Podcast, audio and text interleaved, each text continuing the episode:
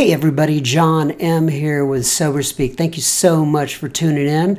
Um, just a quick note here before we begin the actual interview with Spencer T of the Recovery Show, and that is uh, we tried some new technology. Uh, it didn't work quite as well as we were hoping it would, so the interview still runs well and you can understand everything, uh, but the uh, audio is a little bit uh, inconsistent. And we will back be back to pristine audio next week. So here we go with Spencer T of the Recovery Show. Enjoy listening. Hello, everybody, and welcome to another episode of Sober Speak. At Sober Speak, you will find podcasts of men and women sharing their experience centered around the Alcoholics Anonymous 12 steps of recovery. In this particular case today, it's going to be the Al Anon 12 steps of recovery, but you will see what I'm talking about. More will be revealed. My name is John M. I am an alcoholic and I will be the host of this episode. Consider Sober Speak, if you will, your meeting between meetings. We don't really want to replace meetings, but we can supplement for when you're not able to get to meetings. We welcome all of your comments, and you can contact us in a couple of different ways. You can go to soberspeak.com and simply click on the Contact Us tab, or you can email us directly at feedback at soberspeak.com. We not only welcome your feedback, but highly encourage it. SoberSpeak is a self supporting organization through our own contributions. We are not allied with any sect, denomination, politics, organization, or institution. We do not wish to engage in any controversy, neither endorse nor oppose any causes. Please remember, we do not speak for any 12 step community. We represent only ourselves. We are here to share our experience, strength, and hope with those who wish to come along for the ride. Please take what you want and leave the rest at the curb. So, we're going to take a little bit of a um, turn here today. Uh, as I mentioned right on the beginning of the podcast, where we share experience, strength, and hope around the Alcoholics Anonymous 12 Steps of Recovery. But I have my friend Spencer T on the program today, and he is a member of Al Anon. And uh, I'm going to ask him first off to read something. I, I, asked him to bring along something that he thought would be special to him.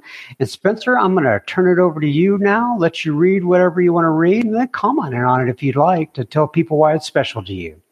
Thanks, John. This is the suggested Al Anon welcome. This is read at many Al Anon meetings at the beginning. We welcome you to the Al Anon family groups and hope you will find in this fellowship the help and friendship we have been privileged to enjoy. We who live or have lived with the problem of alcoholism understand as perhaps few others can.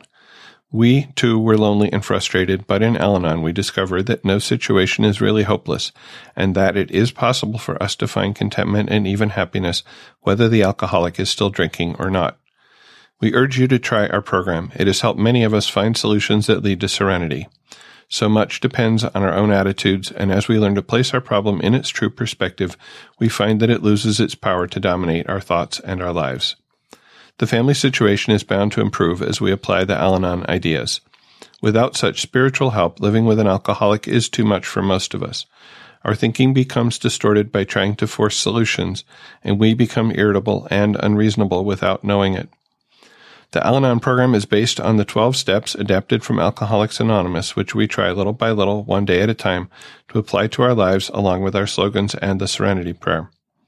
The loving interchange of help among members and daily reading of Al Anon literature thus make us ready to receive the priceless gift of serenity.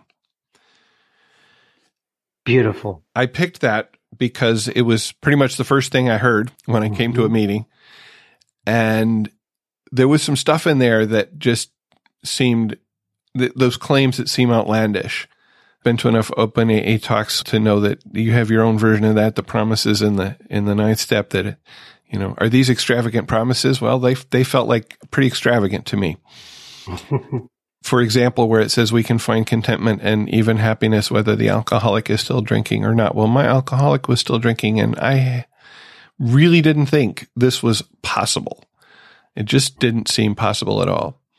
And then there's that phrase about becoming irritable and unreasonable without knowing it. And I recognize now that I was irritable and unreasonable. I was quite irritable and quite unreasonable at times because I was trying to do something that was not possible for me to do, which was to get my loved one sober. That, that's great. That's a uh, a beautiful reading there, and I'm glad to hear Al on. That's what it, the meetings are opened with, and and I know I've heard uh, that before, uh, either in open meetings or uh, Al Anon meetings that I have been a part of in the past. Not too many, but I have gone to a couple meetings, and I, I want to let people know at the at the top of this podcast uh, the history and why Spencer is actually on this program today, and that is because when I first started uh, this particular podcast, Sober Speak, back in January of 2018, I had absolutely zero idea of what I was doing, how to set some things up. But I started listening to various podcasts that I could find on the internet. And Spencer has his own podcast. It's called The Recovery Show. I'll let him talk about that in just a moment. It's a it's an Al-Anon podcast. And out of all the podcasts, all, all the recovery type podcasts that I listened out there in the land, Spencer's was, from my perspective at least, by far the most well done podcast out there. So, you know, I've had uh, people ask me before, why don't you do more podcasts? I was like, well, let me just say this. If you're looking for something else during the week, here's another place you can go. Spencer's, uh, it has some uh, great information. I listen to his podcast on a consistent basis. Maybe that says something about me, huh, Spencer? Maybe I should be in a Al Anon room. But nonetheless, he did a great job. We kind of started some communication via email, and he's been very helpful and helping me get started and encouraging. And so that's why Spencer is here today. So, first of all, Spencer, why don't you just real quickly at the top of this tell them the name of your podcast and just real briefly how to get hold of those podcasts? Sure. It's called The Recovery Show. Pretty generic name, but it was an available domain name at the time we started the podcast. And it captures what we're talking about. We're talking about recovery and we're focusing what we talk about on recovery in the Al Anon program, but my experience is that once you get past the particular reason that you came to recovery, and once you get past step one, in other words, the rest of it is very similar. There's a lot of similarity in the way we work the program in the in the things that we do. You know, same same 12 steps, right? This is adapted and it's adapted because we changed the founders of Al Anon, I say we, but the founders of Al Anon changed one word in step 12, where the AA 12th step says that you carry the message to alcoholics. In Al Anon, we carry the message to others. Hmm. And that is the only difference in the steps, the way they're written. Now, what we're applying them to is a little different. So there's a lot of similarity there. And in fact, I started the recovery show because of my experience co-hosting on another AA focused podcast, which is called Recovered. Ah, didn't know. Yeah. So I learned from Mark, who hosts Recovered.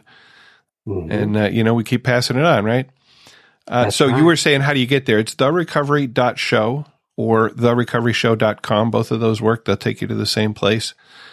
If you want to listen, you can listen right there. There's a subscribe buttons on the page there's also a contact page, which you can get to at the top of the page. There's a menu on a phone. There's a little label that says menu and you tap on it and it opens up on a computer. It's right there. And there's a contact button or link in, in that menu. And that will take you to a page where you can get the phone number to leave a voicemail. There's an online voicemail service that takes uh, a shorter message, but it doesn't require you to make a phone call, which sometimes is, could be significant, I guess. And you can also send us email. I, I really like to hear people's voices. I always put the the voice options first. Most people send email. Yeah, yeah, right. yeah, you know, I'm trying to think of what I, I have sent email to you so far, but I was more asking questions and such. So, all right. So I wanted to, you know, you know, obviously I hear you talking about a lot of subjects on that show. By the way, I highly encourage people to go to the recovery show and sub- subscribe to that podcast. He absolutely does a fantastic idea. And Spencer does a lot of uh, what I would call deep dives on particular subjects, does a very good job on it. Uh, he has other people on the program. He interviews them. But, you know, I'm always wondering when I'm listening to that, you know, hey, Spencer has a story as well right? So I reached out to Spencer and I wanted to to to have him on my show and kind of talk about what is your story? You know how did you get to this place? So uh, the first thing i want to ask is you know you made a reference there to uh, when you first came in and my alcoholic i've always heard that. I always think it's like a little pet that yeah, they, that they have on a leash. Hey, come here, little my alcoholic. But nonetheless, uh, so you you you talked about your alcoholic. How long have you actually been in Al-Anon? Okay, so I, I want to say a little bit about about terminology here, about words that that that show up in in the rooms, in the meetings, and and when we're talking. I will more often say my loved one because if I wasn't in a loving relationship with the person, I wouldn't care mm. and it wouldn't affect me unless I was in a hate relationship, I suppose, because of it. And, and that makes it, I think, a little more personal and a little less maybe pet. I also will say the alcoholic whose behavior brought me to Al Anon. Yeah. Yeah again recognizing that it's really it's not so much about the alcoholism it's not so much about the person it's about the effect of their behavior on me and the way i reacted to it. The other word that that i hate that people use a lot in in al-anon at least around here is they talk about their qualifier. What their qualifier. Uh, what is what does that mean? So we have traditions like aa has traditions al-anon has right. traditions they're very similar Tradition three says that the only requirement for membership is that there be a problem of alcoholism in a relative or friend. And so people are like, oh, well, this person qualifies me to be in Al Anon. Oh, okay. Okay. Gotcha, gotcha. Yeah. I hate it.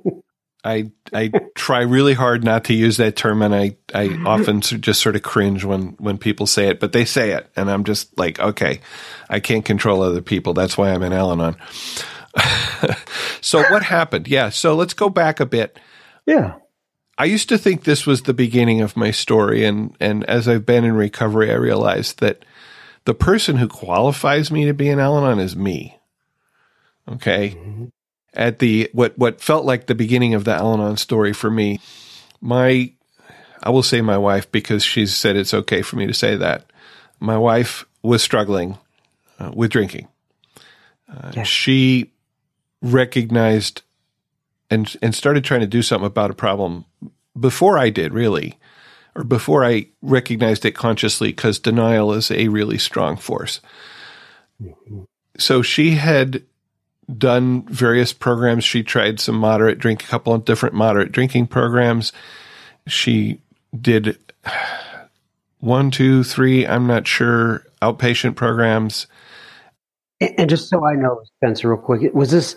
I mean, six months ago, six years, twenty years? Um, well, I came into Al-Anon in two thousand and two. Okay, so this is before that. Okay, right. Before, okay, before that, gotcha. So she's in she's she's in these outpatient programs, and they always have a program for friends and family to come and learn about the disease and the effects of the disease on the family, et cetera, et cetera. And I was a good codependent, so I went at some point during these sessions, they would inevitably say, and there is a program for you friends and family members. It's called Al Anon, and you should check it out. Mm-hmm. My thought at that point was, hey, I'm not the person with the problem here. She's the person with the problem. She needs to fix her problem, and then we'll be okay. All will be well. All will be well. Yeah, you know, we'll be F I N E, which uh, I certainly was fucked up, insecure, neurotic, and emotional, right? You're right. okay. And and the other thing was those twelve steps, because they had things in them that just rubbed me, or or scared me, in the wrong way. In the wrong way, yeah. So I wasn't going to do those twelve steps, and I wasn't the one with the problem. So we, we'll, we'll fast forward a couple of years to 2002, and she was at an inpatient program She'd she'd graduated from outpatient to inpatient at this point, right? yeah. And I went to the friends and family day.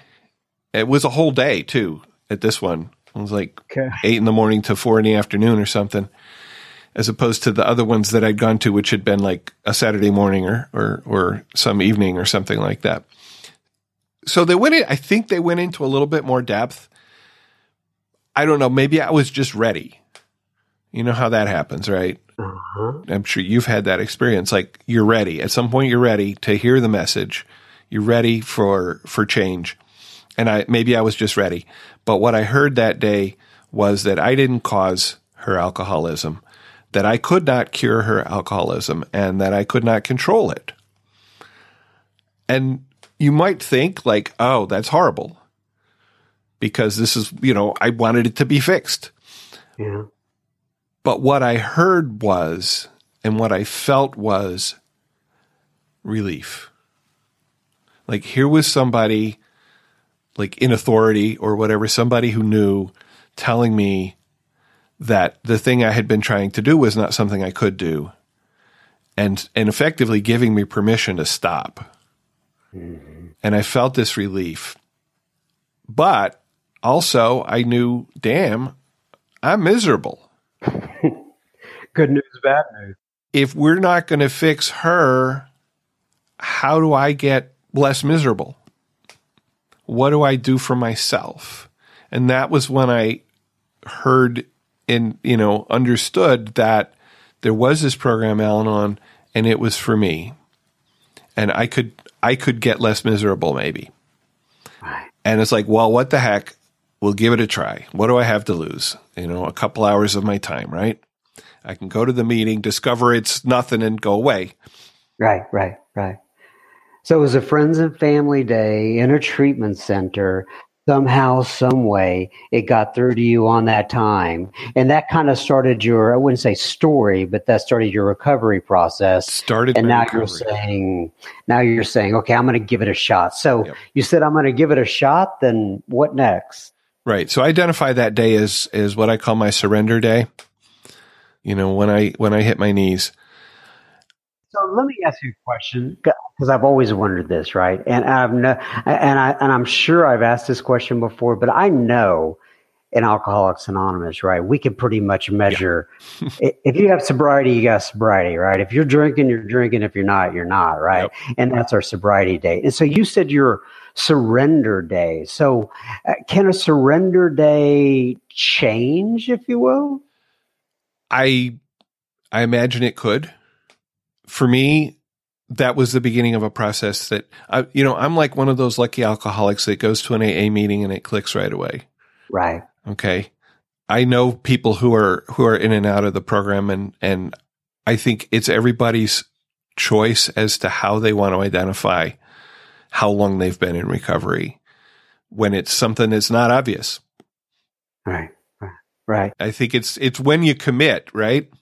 Right, right. There are people, and, and here's how I can a little bit equate it because I see people in AA who come in on a consistent basis and then they haven't had a drink, but perhaps they're on on the side they're doing a marijuana maintenance program or maybe they took a few too many pills or something like that. And so technically speaking they could get away with saying that they're sober but they come back in later and say you know i just can't live with myself inside. I'm starting over. Yeah. uh, and this is my new sobriety date. So in a way that could equate to a, a surrender date being yep. different. So i and i think i i got that concept from another person who was in the the meeting that was my home group for a long time.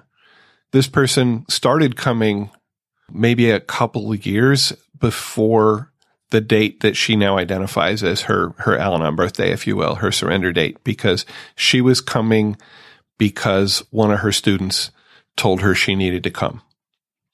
This this this student was like had gone through rehab for drugs and and came and said, "Look, I was doing all this stuff and you had no idea. And if you're going to continue in the position you're in, you really ought to go to Al Anon and find out what's going on with you. And so she went, but it wasn't until the day that her husband came home, having been fired from his physician position for, you know, eat, eating the prescription drugs or writing himself prescriptions or something. Mm-hmm. He got fired. Actually, I think he got arrested. And that's the day when she says, yeah, my, my knees hit the floor that day and right. that's where she counts her her Al-Anon recovery from. So for everybody, it's different. And I suppose if I if I decided I don't see this happening, but if I decided the program's not for me, I don't need it. And then, you know, I came back around and, and tried to save another alcoholic and found myself on my knees again, I might have to update it. I don't know. It's a right, good question. Right. Okay.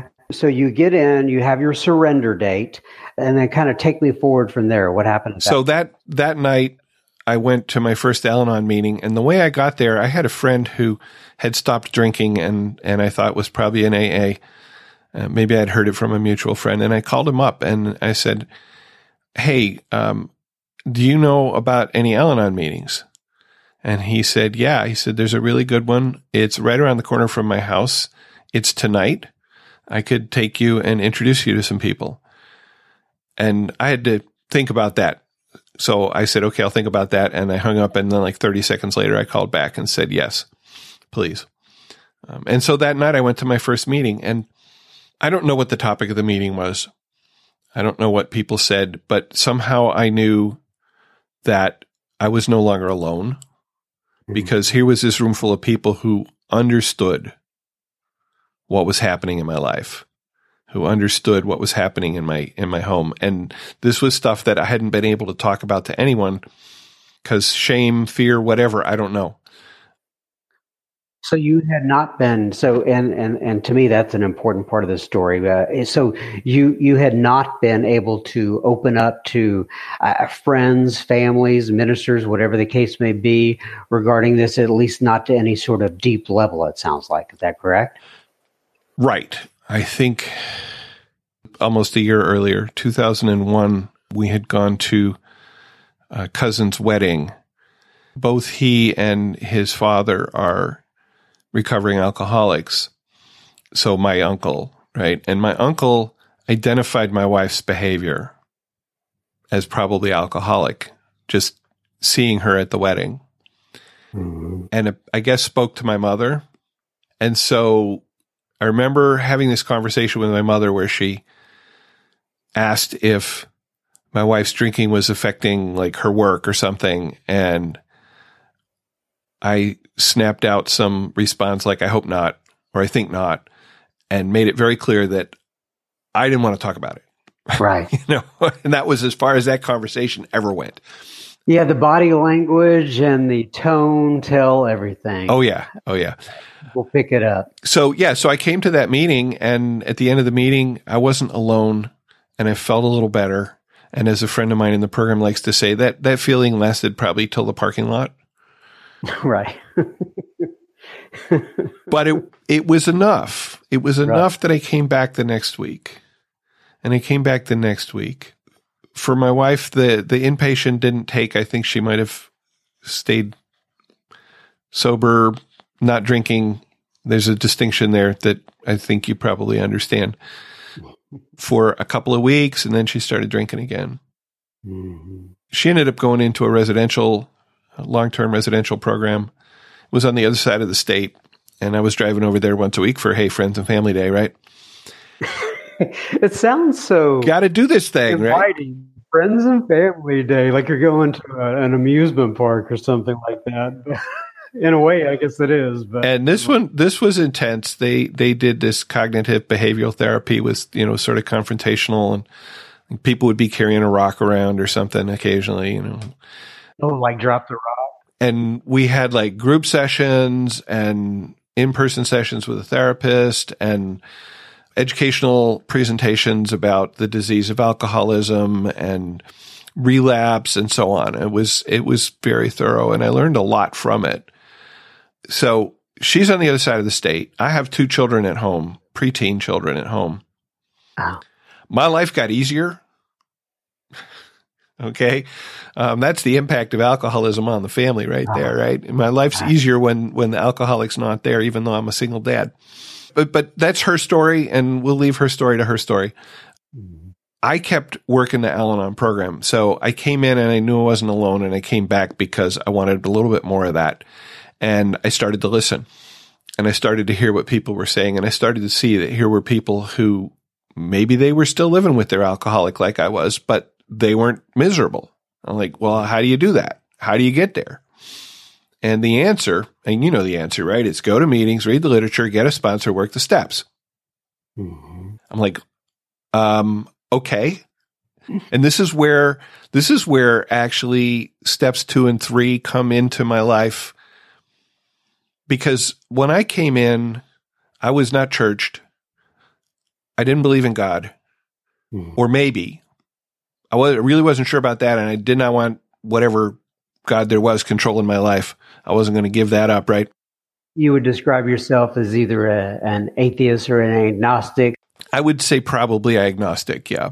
Yeah. Agno- I mean, I wasn't like hardcore atheist, like there is no God. I just like, I'm not sure there is one. And I'm not sure that if there is one, he's going to do anything for me because I'd never seen any evidence of that, right? Right. Okay. I used to tell people that um, atheism was, it, it almost required too much effort. I had to be able to argue my way out of it Yeah. if I was an atheist. If you're an agnostic, you could just kind of fly under the radar. Yep. Yeah. I have a friend, well, he's dead now. He described himself as a religious atheist. He was religiously atheistic, right?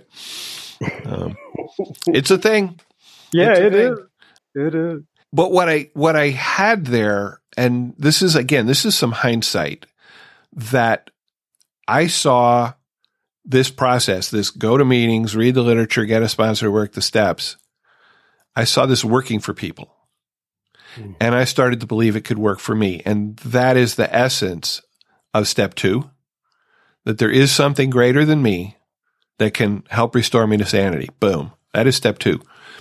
And by making a commitment to do those things, that's step three, right? Right. That's that's correct. So let me stop real quick on that piece, right? Because when you talk about sanity, right? So I know when in AA, from my perspective, and taking bits and pieces out of the book, sanity is is in essence, you know, you put a uh, shot of whiskey down in front of me, then you put a bottle of water in front of me, and I'm able to pick up the bottle of water versus the shot of whiskey. So mm-hmm. right and I, I know there are other pieces to you know behavioral pieces and all that sort of stuff but i believe the the book is clear about it in that the sanity part is just where alcohol is concerned in in the world of al-anon when you think about sanity right being restored to sanity how does that manifest itself in an al-anon world Sure. Well, one thing is I was a rageaholic. I had all this bottled up emotion, anger, frustration, resentment, you name it, it was there. And it it had no outlet. Mm. It was it was not emotionally safe for me to let it out on my wife. Mhm. It happened sometimes, but it was not emotionally safe for me. Uh, it came out on my children. It came out on my coworkers. gotcha I would scream at other drivers on the road, but they didn't know.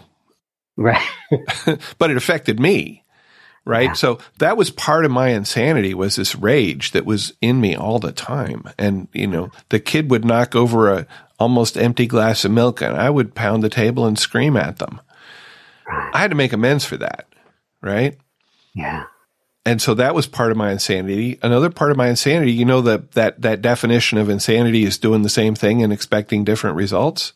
uh I kept trying to do these things to, you know, somehow convince my wife that she needed to stop drinking and she would. And I kept trying things and they kept not working and I kept trying them again and again because I didn't know any different. You know, pointing out the the the impact, you know, pointing out oh, well, you left the left the stove on because you just forgot that it was on Mhm. that or slamming the wine bottles into the recycling bin because if I did it loud enough, clearly she would know there was too many, right? I mean, Clearly. that's my insanity. right Okay. So, so that's what it looks like in your world. So it's a matter of uh, uh, maybe when the kids spill the milk. At this point, we're able to back off, take a deep breath, and realize the world's not going to fall uh, apart around us. That would be restored to sanity in an Al-Anon's world, correct? Yeah. And and I know that when we get further down the steps, we get to step 12, we practice these principles in all our affairs. We start finding recovery away from the substance, away from the the person that was the focus at the beginning of the program, right? We find sanity in lots of other parts of our lives where we didn't even know we were like being a little crazy. Amen, brother. I get you there. Still happening. All right, so you were so so you're to the point now to where you know you didn't cause it, you didn't you can't cure it and you can't control it. Yeah. Yeah. And part of your experience of coming to believe, we were talking about that. Uh, and then you're talking a little bit about the third step, and I kind of slowed you down a little bit. Yeah. D- tell me about the third step and your experience with that. So the third step was a tough one for me because not having a God concept and then and and not wanting to give up control. And you can probably relate to not wanting to give up control. Mm-hmm. I had to come into it. I had to sort of back into it, right? My sponsor at the time said, fake it till you make it, you know, do the action and the belief will come, you know, act your way into right thinking. You may have heard that. Mm-hmm. Yeah. The other thing is that, and, and at this point I am, I'm working the steps with a group. Seven or eight of us got together and said, we're going to meet once a week and we're going to work through the steps. We have uh, one of our books sort of, I guess, I don't know. It's sort of like the 12 and 12. It's got a chapter for each step, a chapter for each tradition. And at the end of each chapter, it's got questions. So there's a, like a workbook component to it as well. And so we would meet once a week and we would go through the ways in which each of us had answered those questions. And we, it took us two years to get through all 12 steps. Oh, wow. Yeah, we were thorough. Yeah, very thorough. so, and and here's another question I have for you as as you're rolling along here, and that is, I've heard you even uh, reference this on your podcast, and that is, uh, Al-Anon, as you know, is mainly comprised of women folk, as they call it in the uh, in, the big book, right? Obviously, you're not a woman folk in that initial group. Where there was it mainly women? Uh, did that cause any sort of challenges with your wife? I don't know where she was at this point, but uh, just talk about your experience as being a a man in Al-Anon. Actually, that group that we were working the steps, I was the only man in that group. Yeah the meetings that I go to now, we're we're seeing a higher proportion of of men, at least in the in the southeast Michigan Ann Arbor area, uh, in the Al-Anon program, and sometimes I'll sit at a table, and we have that. Most of our meetings are like there. You sit around a table with like eight or ten people at a table, and there's several tables, each sort of doing their own little meeting. So I'll sit. Sometimes I'll sit at a table, and there's more men than women. It's kind of interesting. A hmm. lot of the men in the program are what we often refer to as double winners, which ah, means okay, that they're they're right. in AA. But I, I came to understand that just about anybody who qualifies for Alcoholics Anonymous probably has friends or relatives who are alcoholics. Right, right and their lives may be affected by those friends and relatives, right? right, right. And you know, and I got to tell you, I've I've found myself very attracted to your show and how you go about things, and I'm thinking, hmm, maybe this is telling me something, you know, uh, because it's, uh, I mean, it is, it's very good information. I mean, it, it's about relationships and about how to deal with people and kind of a, a you know, a different twist on it. And uh, I've really enjoyed it. But nonetheless, I want to talk about you. So your experience being a man. So one of the things is it's hard to find a sponsor. Ah, yeah, yeah. There aren't a lot of men. And a lot of the men don't stick around so long. Mm-hmm. And so finding somebody who's got the experience to be an effective sponsor is difficult. And, and the guys that are there get a little overloaded. Right. And so that's, that's an issue. And one of my sponsors for a while was a woman and, and, you know, she was about my age, which is definitely at that point upwards of 50. And there was no kind of what uh, romantic or sexual attraction there at all.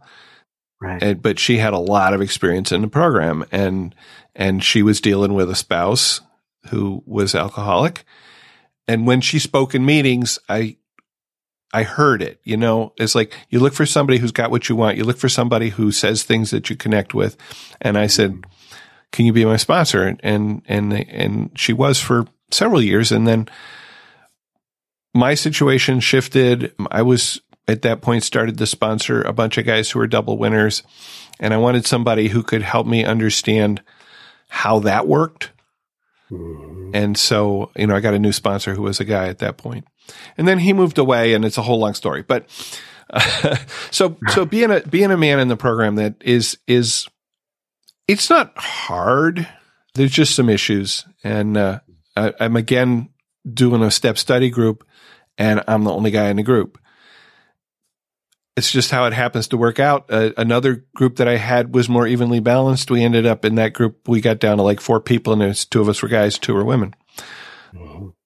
So, yes, often a lot more women than men. It's true. So, back to the third step then. Yeah. So, you so you were going through this process with this group of 12 people or whatever it was. Go ahead. So, answering those questions sort of made me look at my life made me look at what was happening. And I started to see these God moments, these places where, hey, I wasn't angry today.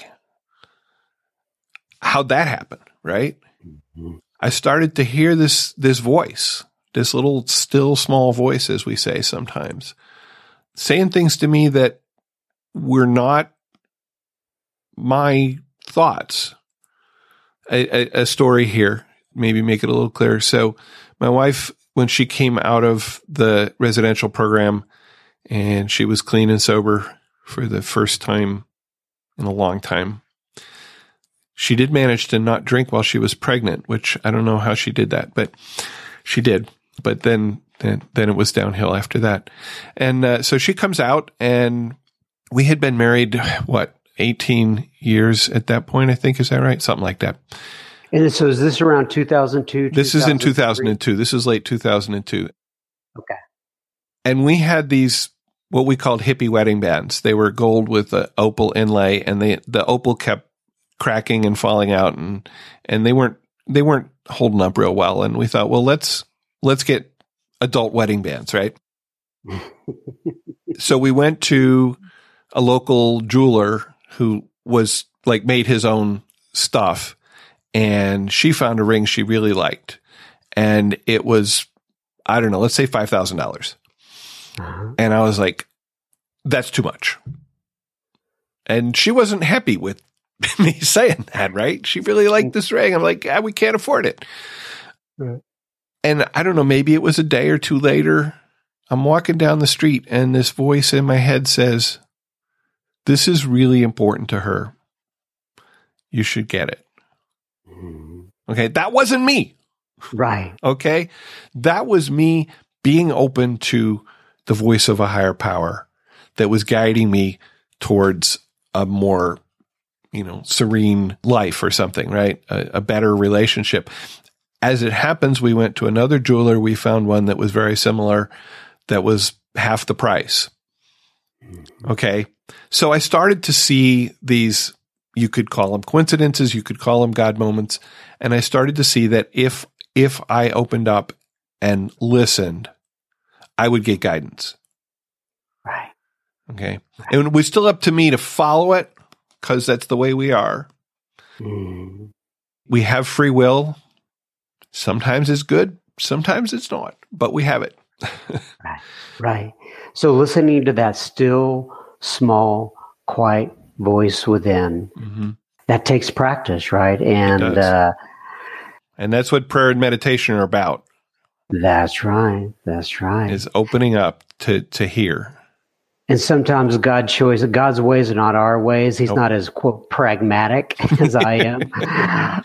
so you got so you got a little taste of God in your life yeah. by listening to that still small yep. quiet voice uh, do you remember actually doing uh, I, I don't know how is done in al-anon i know in in aa uh, most of the time it's a turn into page 63 you open up the book get on your knees with your sponsor, whatever the case may be, and you do the third step prayer. Is it done the same way in Al Anon? Some people do that. Um, that was not my experience. My experience was a, a much more gradual, you know, coming to coming to a decision and then taking it back and letting it go and taking it back and letting it go. Right. Uh, I understand that. There was a point in in my life where I was saying that every morning, but it came later. Um, let me think. So here we are, 2002. Oh, the other thing that that happened in 2002, and this I believe is not a coincidence, uh, is I went back to church. I went back to the the faith that I had been raised in as a child. Okay. When did you leave it as a child? When I graduated high school, basically, I went off to college. When I was a child, a teen, uh, in in my church community at home, we never saw the inside of the sanctuary during services. We never were in with the adults. I had no idea what happened in there except like, you know, some guy standing up front talking, right?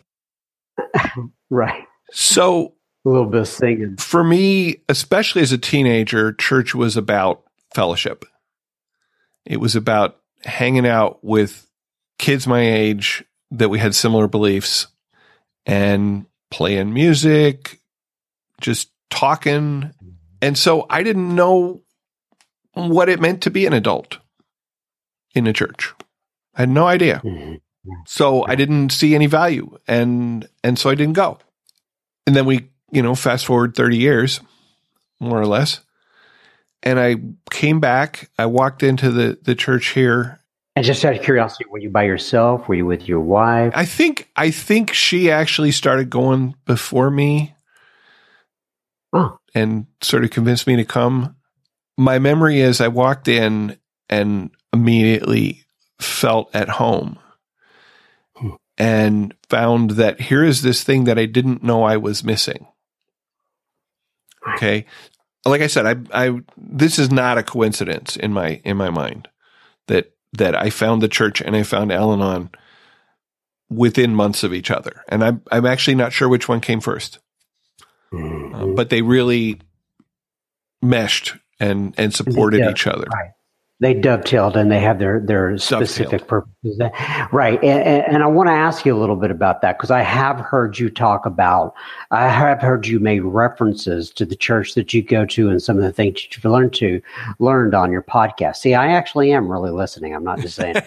And uh, so and so we have a we have we have some similarities there. And what i mean by that is i got i got sober and then my sponsor actually he was going to church and he didn't press it but about after i don't know nine months or a year something like that i started asking questions about that. And i started going to church and i thought oh wow you know i've been missing something. This is really good. But the piece that i really wanted to, to focus on with you just because of time here is that uh, we I, i've heard you talk about actually leading middle schoolers. And that's what I do at my church. And it's been an absolutely fantastic. It's so weird. Sometimes I look up, I go, I cannot even believe I am doing this. How did I get from point A to point B? Mm-hmm. I was not interested in this. So talk about whatever you've learned at church and maybe possibly the, with the middle schoolers or anything else. One of the things that happened is, is my kids turned 13. I have twins. So they mm-hmm. turned 13 at the same time, right? Mm-hmm. And I was like, oh God, I'm going to have teenagers. and a year later, I was like, wow, I have teenagers. I discovered that I actually like teenagers. Yeah, me too. That's what I discovered. Right.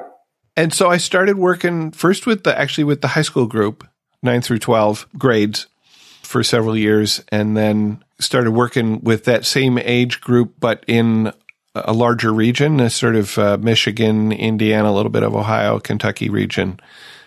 And we would plan weekend conferences for the high school. Actually, the, the it was a youth led committee. They planned the conferences. The adults were there to sort of provide support and and guidance. Mm-hmm. That was really uh, what's the word I want? Fulfilling. Mm-hmm. and then I go to these conferences and you got maybe between 60 and 100 people you know, locked in a church for a weekend doing workshops and worship and stuff like that. And, and all of it led by the youth. It was so powerful. Mm-hmm. And then in the last couple of years, uh, I started working with the seventh grade kids because you know, they needed a teacher and the, the people who were leading the class at that point were like, Hey, Spencer, we think you'd be great for this. Why don't you come check it out? And, and I was like, yeah, seventh graders. I don't know if I can, you know, do seventh graders. We'll see. Well, it turns out I can. right. it's a challenge. right. It's a really interesting age. Oh yeah. Yeah, it is. It's incredible how much they know, though. But oh and, God, and, at yeah. the same time, what they're going through. And and the interesting part to me is I figured out that what they're struggling with uh, is really what I'm struggling with at an adult level. They just have different names and places, and hmm. I mean, they're struggling with relationships and how to fit in and being liked and the whole nine yards. Right? Uh, we anyway. I'll, I'll let you go ahead. But, so you started working with the seventh graders. Yep, and and I've been doing that for a couple of years, and I'll be doing it again next year. We go on break in the summer. We don't have religious education in the summer, mm-hmm. Um, at least not for that age group. There's something to keep the the younger kids occupied while the rest of us are sitting there listening to the boring guy up front talk. You know, right? Which not so boring to you know, once you're an adult, right? Right. And I don't know if you had this experience or not, but every time I would go to a church, I'd think, oh, that person's an alcoholic or an Al-Anon or something like that. I mean, listen, there's a, and it turns out that these principles have been around for years, and uh, they're not alcoholic, they're not Al-Anon, they're yep. just they've been trying. They had some sort of idea of which direction to go way before I did. Yep. Also, I feel that working with teens is part of my amends to my own children. Mm. You know, I can't give them back the time when I was rageful. I can't give that back to them, but I can pay it forward to somebody else's kids. Right. To right. be an adult with whom they can have a direct relationship, a, a, a respectful relationship. And there have been a few kids who have really needed that. Mm. You know, there was one kid who started coming to the high school group by himself. His family was not part of our church but mm-hmm. he needed that community. He needed that place where he could be himself and and we could talk about matters of I'm going to say matters of spirit, matters of soul, which you don't get that like at school. You don't get mm-hmm. that hanging with your friends at the mall. Okay, mm-hmm. this is a place where we can talk about these things that, that really matter. Right. I still see him occasionally. I was, in fact, last week I was running a race and he said, "Hey, Spence." I'm like, "Oh, hey, how you doing?" You know, he doesn't he didn't even live in town anymore, but he he was back for something and and and he was running the race and and you know, we shared a moment because right. we still had that connection that we had built when he was I won't say an angry teenager, but he definitely had some acting out.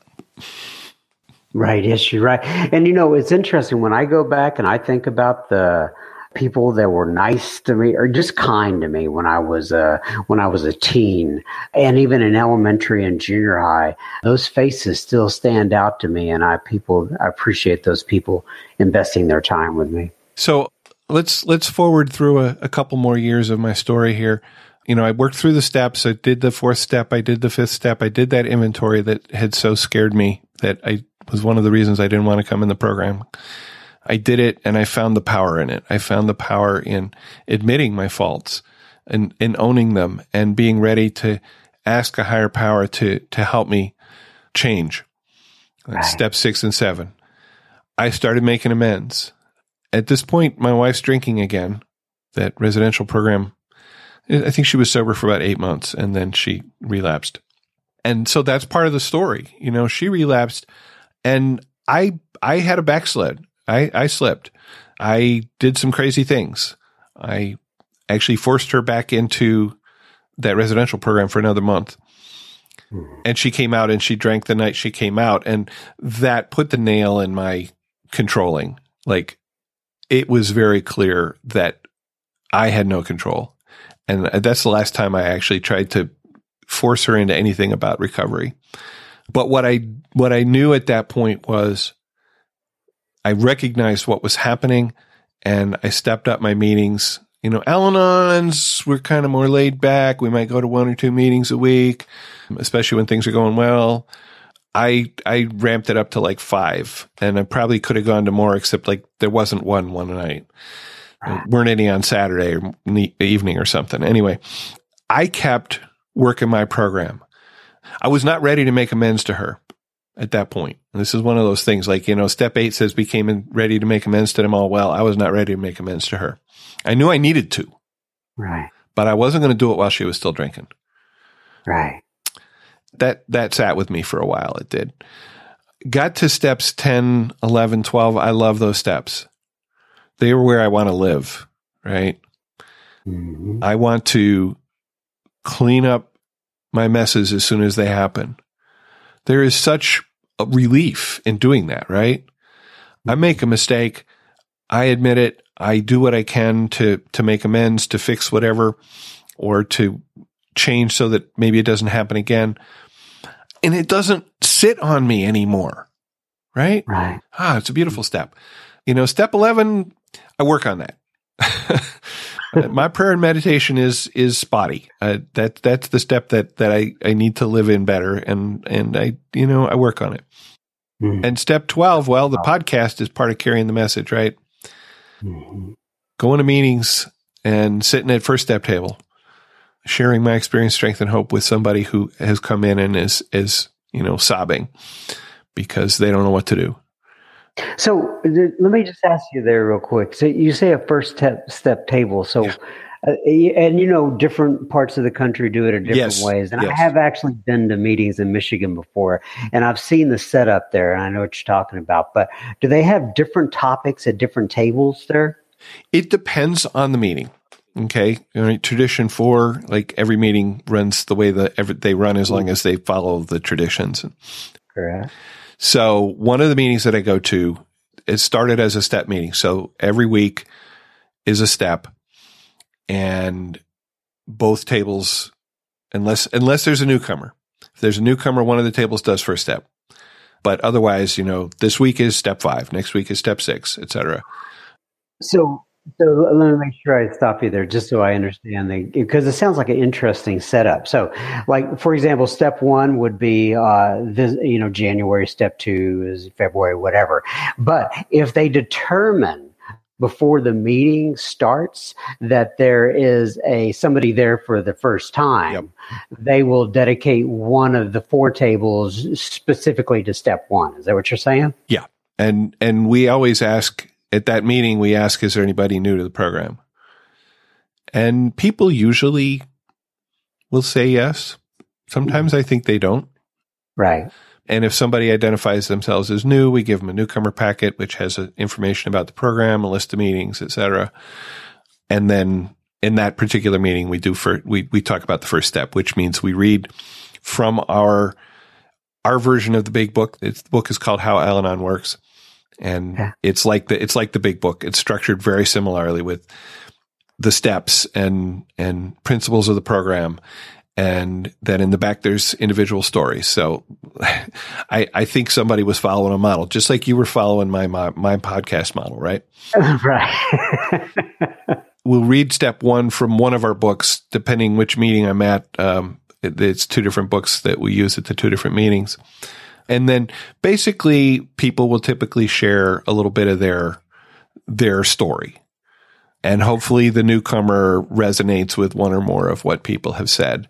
Sometimes the person who's there for the first meeting will share. Sometimes they'll just like, you know, burst right out at the beginning. Sometimes they'll wait till the end. Sometimes they don't want to, and that's okay. The meeting that I started at is a different format. It's, it's a one big circle. Actually, now there's enough people. There's like two circles of chairs around the room. Uh, and there might be 60 to 100 people at that meeting.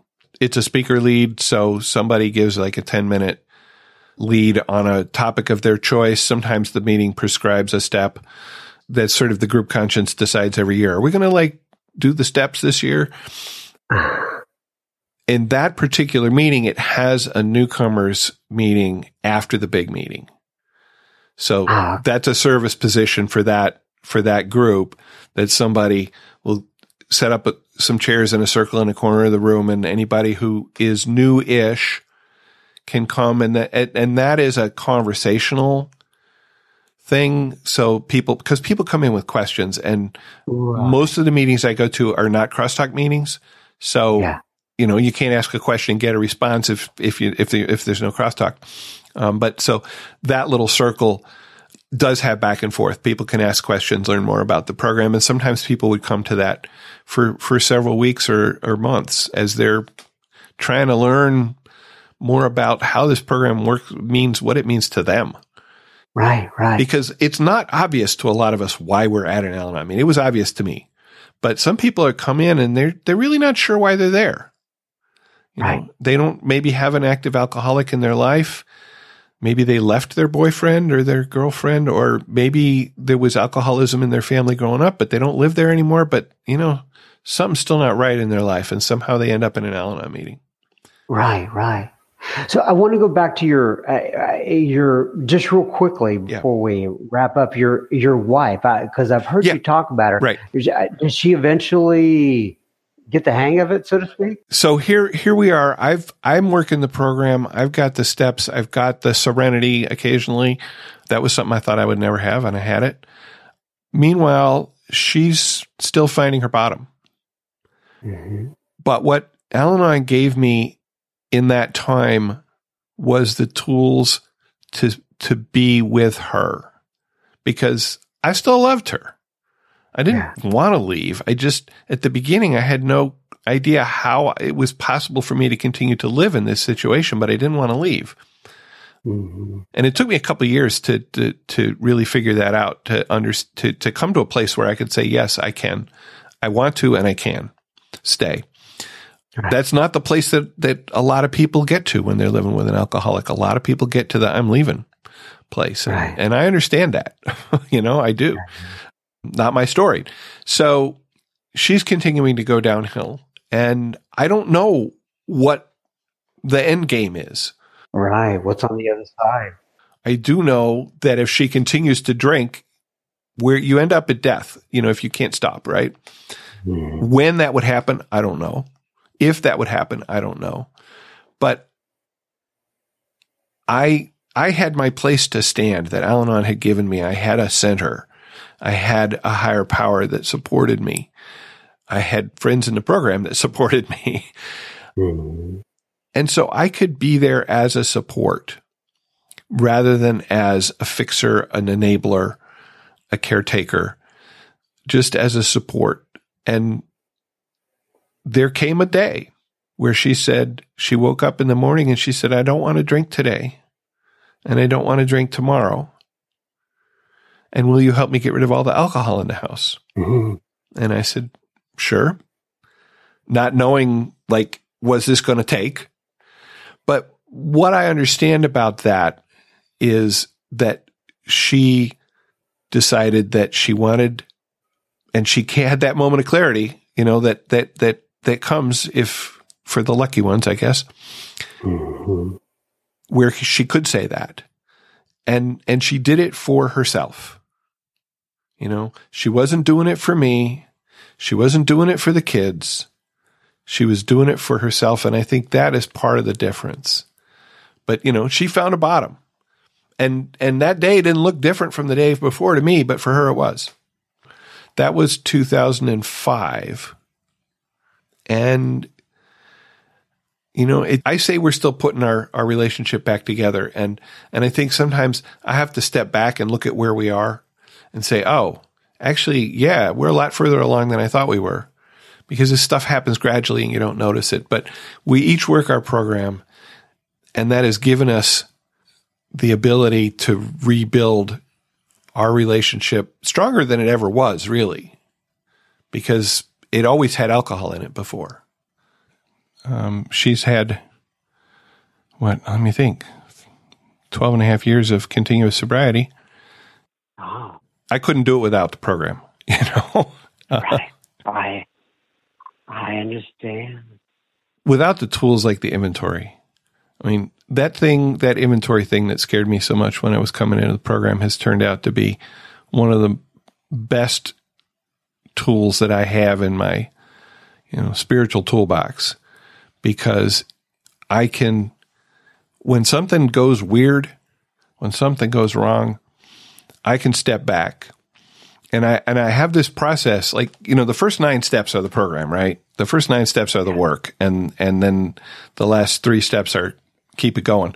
So I look at oh I did this thing. Okay I'm powerless over the fact that I did this thing. Step one. Step two there is help available and I can ask for it in step three.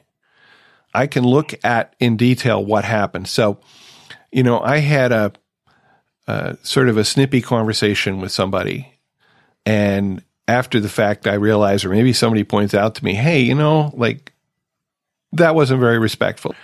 I'm like, "Oh, okay. So what was going on? What was going on in me at that time?" And I can do that. And sometimes this whole thing takes like two minutes, and sometimes it can take a couple of years. In in the case of one thing, but I can look at it and then there's that, that step five, that admitting it out loud to somebody. So powerful. Right? We're only as sick as our secrets. In step six and seven, I own the fact that I did it and I ask for help. And if I need to make amends, I can do that. And, and I can do this whole thing. Like I said, I can do this whole thing in five minutes sometimes, but it's, it's such a powerful set of tools for keeping my life straight, for keeping my relationships straight. And so, yeah, so we, we've been together 38 years now, almost. Congratulations. Yeah. Married for 34. The first 25 years of those, the first 25 years had alcohol. You had to relearn things for sure. Oh yeah. Oh yeah. And and that's that's where that that foolish notion I had that all she had to do was stop drinking and everything would be fine. That's where that shows up. Like, yeah, no, it's work. right. it's work, but I have the tools to do it and I have the help to do it. We each have the help, the support of a loving higher power. You know, I, I sponsor a bunch of guys who are double winners. And one of them, I remember having this conversation about step three with him because it he was really struggling with letting the care of his loved one to God. I said, You did step three in AA. Don't you trust your higher power to take care of you? And he said, Yeah, but I don't trust my higher power to take care of her. I'm like, Well, that's this is the work we have to do for step three for you. You know? But having that having that is what you know enables us to do this thing. I agree.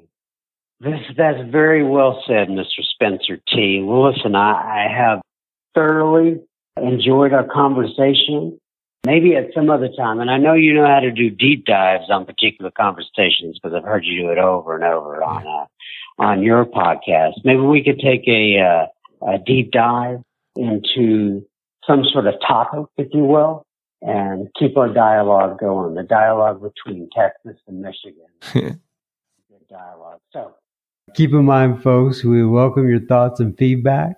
Please contact us at feedback at soberspeak.com. And usually I go ahead and read the uh, big book. So I'm going to go ahead and do that now. At the end, it says, Abandon yourself to God as you understand God. Admit your faults to Him and to your fellows Clear away the wreckage of your past. Give freely of what you find and join us. We shall be with you in the fellowship of the Spirit, and you will surely meet some of us as you trudge the road of happy destiny. May God bless you and keep you until then. If you want to contact Spencer, you can just go to his website or come to mine and send an email, and I will get you in contact with him. Once again, Mr. Spencer, I sure do appreciate you being on the program. God bless you and yours up there in Michigan. Thank you.